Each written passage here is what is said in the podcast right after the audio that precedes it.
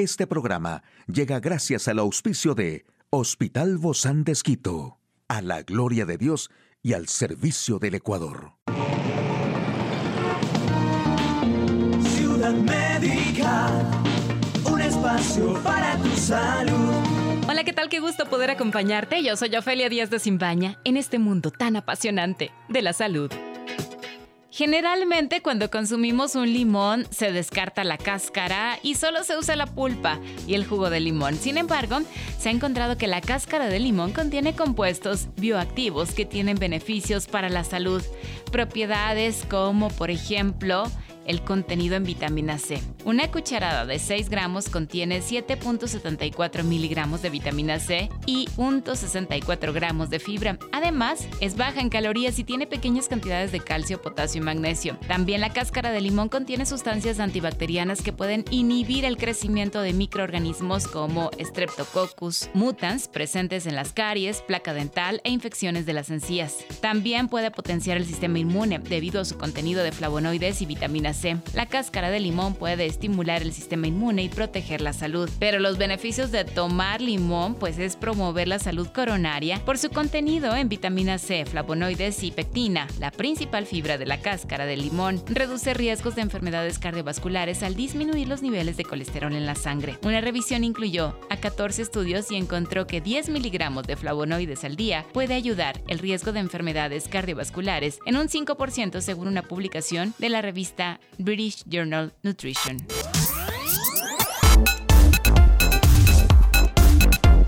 Aquí detalle más actual en el campo de la salud. ¿Qué implica haber tenido efectos secundarios por la vacuna contra COVID? A la casa de los ultraprocesados disfrazados de saludables. Un estudio demuestra que el humo del vapeo produce arritmias. Las personas que informaron haber experimentado efectos secundarios con las vacunas de Pfizer, BioNTech y Moderna, como fiebre, escalofríos o dolor muscular, son las que tienden a tener una mayor respuesta inmunológica, según una nueva investigación. Tener tales síntomas después de inocularse contra COVID-19 se asocia con mayores respuestas de anticuerpos en comparación con tener solo dolor o sarpullido en el lugar de la inyección o ningún síntoma, según un artículo publicado en la revista médica JAMA Network Open. Y aunque a lo largo de 30 años se ha visto que la pirámide alimenticia necesitaba una reformulación, la legislación del etiquetado nutricional aún se basa en ella, algo que Estados Unidos quiere cambiar. 30 años después, muchos grupos de trabajo han revisado y reformulado la pirámide. Sin embargo, la sombra de la pirámide es alargada y los pilares que la cimientan siguen coleando en la legislación que regula el etiquetado nutricional de los alimentos en Estados Unidos. Hoy, ellos mismos mueven fichas para redefinir qué es realmente un alimento saludable. Los cereales de desayuno son quizá el ejemplo más representativo de alimentos que se han considerado saludables a lo largo de los años cuando en realidad existen grandes diferencias nutricionales entre ellos. A partir de que las nuevas medidas se implementen, unos cereales para poder ser etiquetados como saludables deberían contener tres cuartas partes de cereales integrales y no más de un gramo de grasa saturada, 230 miligramos de sodio y 2,5 gramos de azúcares añadidos por ración. Y en España, las enfermedades del sistema circulatorio producen un 24% de las muertes registradas por todas las causas. Según un estudio de la revista española de cardiología, unas 54.000 personas mueren cada año por culpa del tabaco y unas 14.000 de ellas lo hacen por enfermedades cardiovasculares. La vinculación del tabaco con el desarrollo de este tipo de patologías no es nada nuevo. No obstante, los dispositivos susceptibles de liberación de nicotina como son los cigarrillos electrónicos, también podrían estar detrás de la aparición de arritmias y alteraciones en el ritmo cardíaco. Así lo evidencian los resultados del estudio publicado en estos días por Nature Communications. El reciente estudio ha asociado la inhalación de los aerosoles de cigarrillos electrónicos con trastorno del ritmo del corazón, incluyendo arritmias ventriculares en ratones. Varios de los componentes presentes en este tipo de dispositivos habían sido previamente relacionados con el desarrollo de enfermedades. Hoy en Médico Directo hablaremos sobre la enfermedad celíaca. ¿Quiere saber usted más de este tema? Lo invito a que nos acompañe. Una charla amigable con nuestro invitado. Hoy recibimos con muchísimo agrado a la doctora Carolina Ulestia. Ella es especialista en enfermedades autoinmunes en España del Hospital Bozán de. Gracias, Caro, por acompañarnos el día de hoy y hablar de la otra cara de la celiaquía. Siempre hablamos desde la parte del gluten, desde la parte que no se puede comer el pan, las harinas y todos sus derivados, pero hoy queremos verla como una enfermedad autoinmune que es la celiaquía. ¿Cómo se trabaja esto desde, desde tu lado? Muy bien, gracias Ofelia por invitarme a tu programa, como siempre, un gusto estar acá. A ver, em, es un tema un poquito complejo porque es un tema que a la vez eh, eh, que aparentemente se conoce mucho, em, hay mucha manipulación de la, información y una no muy buena información. Em, entonces, la celiaquía en sí, sí es una enfermedad autoinmune, la auténtica enfermedad celíaca. Es decir, este es un paciente que en una altísima proporción tiene una predisposición genética, incluso en la gran mayoría de pacientes confirmable a través de estudios genéticos. O sea que no, eh, se, no se desarrolla después, porque muchas personas se manifiesta después, pero ya lo tiene.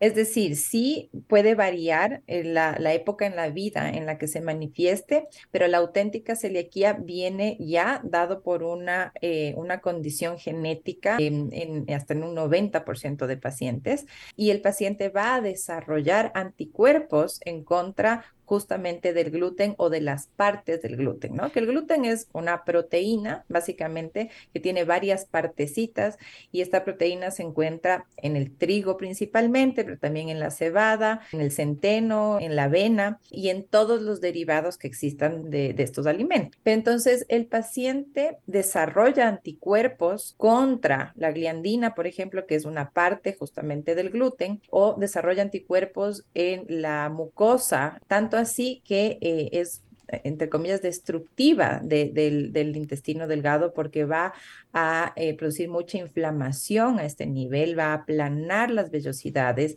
y esta porción del tracto digestivo es muy importante justamente para la absorción de nutrientes, de una mm. gran cantidad de nutrientes. Entonces el paciente va a tener manifestaciones severas, ¿no? O sea, va a ser un paciente desnutrido. Exacto. Entonces el paciente, digamos, digamos que hay un poco de rangos en cuanto a, las manifestaciones em, eh, clínicas de la enfermedad, pero principalmente eh, el, clásico paciente va a ser un paciente que tenga trastorno mal absortivo, es decir, va a tener diarrea, va a estar bajo de peso, va a tener baja de vitaminas, una serie de vitaminas, y esto a la vez va a producir efectos físicos, ¿no? También. Actualmente en el mercado, pues, y tal vez a eso te referías, ¿no? Al inicio de la entrevista donde se ha tergiversado mucho esta información, pero existen muchos productos que dicen libre de gluten. ¿Estos sirven en algo para este tipo de pacientes? Entonces, fíjate, hay que hablar un poquito de estadística y esta sí es una enfermedad autoinmune, pero compromete al 1% de la población. Y ahí va la otra parte, porque es importante distinguir un celíaco auténticamente celíaco de un intolerante al gluten o de un alérgico al gluten, que eso ya es distinto. Y ahí es a lo que yo iba, porque con la información que, que ahora uno tiene acceso rápidamente eh, en el Internet, eh, la gente dice, a ver, voy a ver si mis síntomas son compatibles. Entonces yo tengo distensión abdominal, gases, me duele la cabeza, voy a dejar de comer gluten. Y la gente en una altísima proporción deja por sí mismos y se eh, autoimpone una dieta libre de gluten. ¿Qué sucede? Que el cuerpo humano, o sea, los, los seres humanos somos omnívoros, podemos comer absolutamente todo. Y de hecho, todos los grupos de alimentos son importantes para una buena nutrición. Pero el momento que dejamos de comer y hacemos dietas restrictivas muy estrictas, por ejemplo, hay gente que deja de comer lácteos radicalmente porque leyó o porque alguien le recomendó o lo que sea. El momento que quiere volver a comer lácteos, se volvió intolerante a la lactosa. nosotros mismos lo producimos entonces. Correcto, correcto. Entonces, Pero eh, esta que nosotros la producimos tiene los mismos efectos secundarios que tiene la original, podríamos decir así.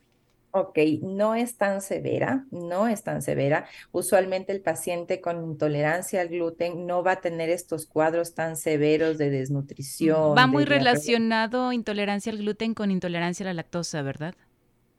También, porque además son pacientes que tienden a hacer dietas muy restrictivas y, y entonces cuando vuelven a intentar comer o introducir alimentos, no es que no se pueda, ojo, se puede con, con, con una dirección nutricional haciendo exposición a alimentos de a poquito para poder volver a ser tolerante o lamentablemente a pacientes que ya pasaron muchos años con dietas restrictivas ya probablemente no van a poder volver a comer Mm. eh, alimentos de este tipo. Entonces, es una dieta muy limitada la que terminan teniendo. Y también desde el punto de vista psicológico es, es complejo porque imagínate, o sea, uno sale normalmente a comer a un restaurante o se va de viaje y tiene que tener tantas limitaciones en cuanto a ver qué es lo que come y, se vuelve ya un tema de mucho estrés eh, emocional inclusive porque entonces eh, empezamos a ver todas las etiquetas, a ver si no tiene algo, un poco de trazas de gluten y la gente se sugestiona muchísimo y entonces alcanzó a ver que tiene traza de gluten y ya se siente automáticamente mal. O apenas huele el pan, ¿no? Ni siquiera Sí. probarlo. Correcto, entonces sí es súper importante saber si el paciente es realmente celíaco, si el paciente es intolerante al gluten o si el paciente es alérgico al gluten, que son cosas totalmente diferentes, eh, manejadas de manera diferente, eh, que tienen que ser también estudiadas, ¿no? Para saber. ¿Qué tipo de reacción inmunológica ocurre entonces en esta enfermedad celíaca? Justamente lo que te comentaba, como que el centro eh, de, de acción va a ser justamente las vellosidades intestinales a nivel del, del, eh, intestino delgado. Por lo tanto, no puedes absorber bien los alimentos. Correcto, no, no, no absorbes bien, entonces vas a tener bajas proteínas, bajas vitaminas, eh, es un paciente que tiende a tener problemas y esa es la otra parte importante. Hay que tener esta otra perspectiva no solo del gastroenterólogo, porque hay las manifestaciones extraintestinales. Entonces, una cosa es tener problemas digestivos exclusivamente y otra cosa es tener ya problemas cutáneos, problemas articulares, problemas este, eh, del sistema nervioso, que todo esto puede también ocurrir en pacientes celíacos. Hay grados más altos, hay grados más bajos, más tolerantes. Correcto, no tanto que esté establecido, digamos que uno pueda tener un grado 1, 2 o 3, no tanto así, sino que sí las manifestaciones eh, varían. Y esto, esto pasa, digamos, casi en, en cualquier enfermedad. Uno puede tener eh, hipertensión, pero hay uno que tiene una hipertensión que hay que usar cuatro medicamentos para controlarlo y hay uno que apenas uno, ¿no? Entonces esto depende mucho de cada paciente. Entonces hay pacientes que tienen manifestaciones leves.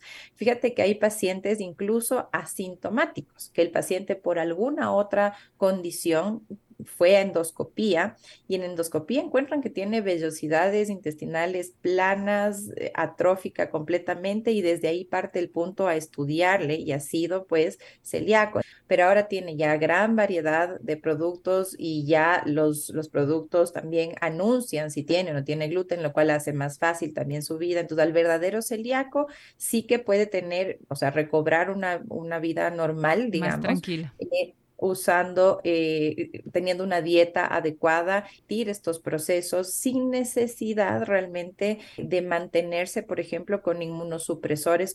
Entonces, eso, eso es una cosa mu- muy positiva en ese sentido. El examen exacto entonces para determinar si el paciente es celíaco o no, ¿cuál sería? Son dos. A nivel de sangre, medimos justamente anticuerpos, antigliandina, como te decía, este, antitransglutaminasa. También tenemos que ver niveles de una inmuno- inmunoglobulina que se llama inmunoglobulina IgA. Comprobarlo a través de una endoscopía, justamente que haya esta afección sobre las vellosidades intestinales. Perfecto. Muchísimas Sí. gracias, doctora Carolina Aulestia, especialista en enfermedades autoinmunes del Hospital Bozán de Esquito. A usted, amigo y amiga, a cuidando, por favor. Hasta la próxima. Un espacio para tu salud. Puedes escuchar de nuevo este programa en hcjb.org. Este programa llegó a usted gracias al gentil auspicio de Hospital Bozán de Esquito, a la gloria de Dios y al servicio del Ecuador.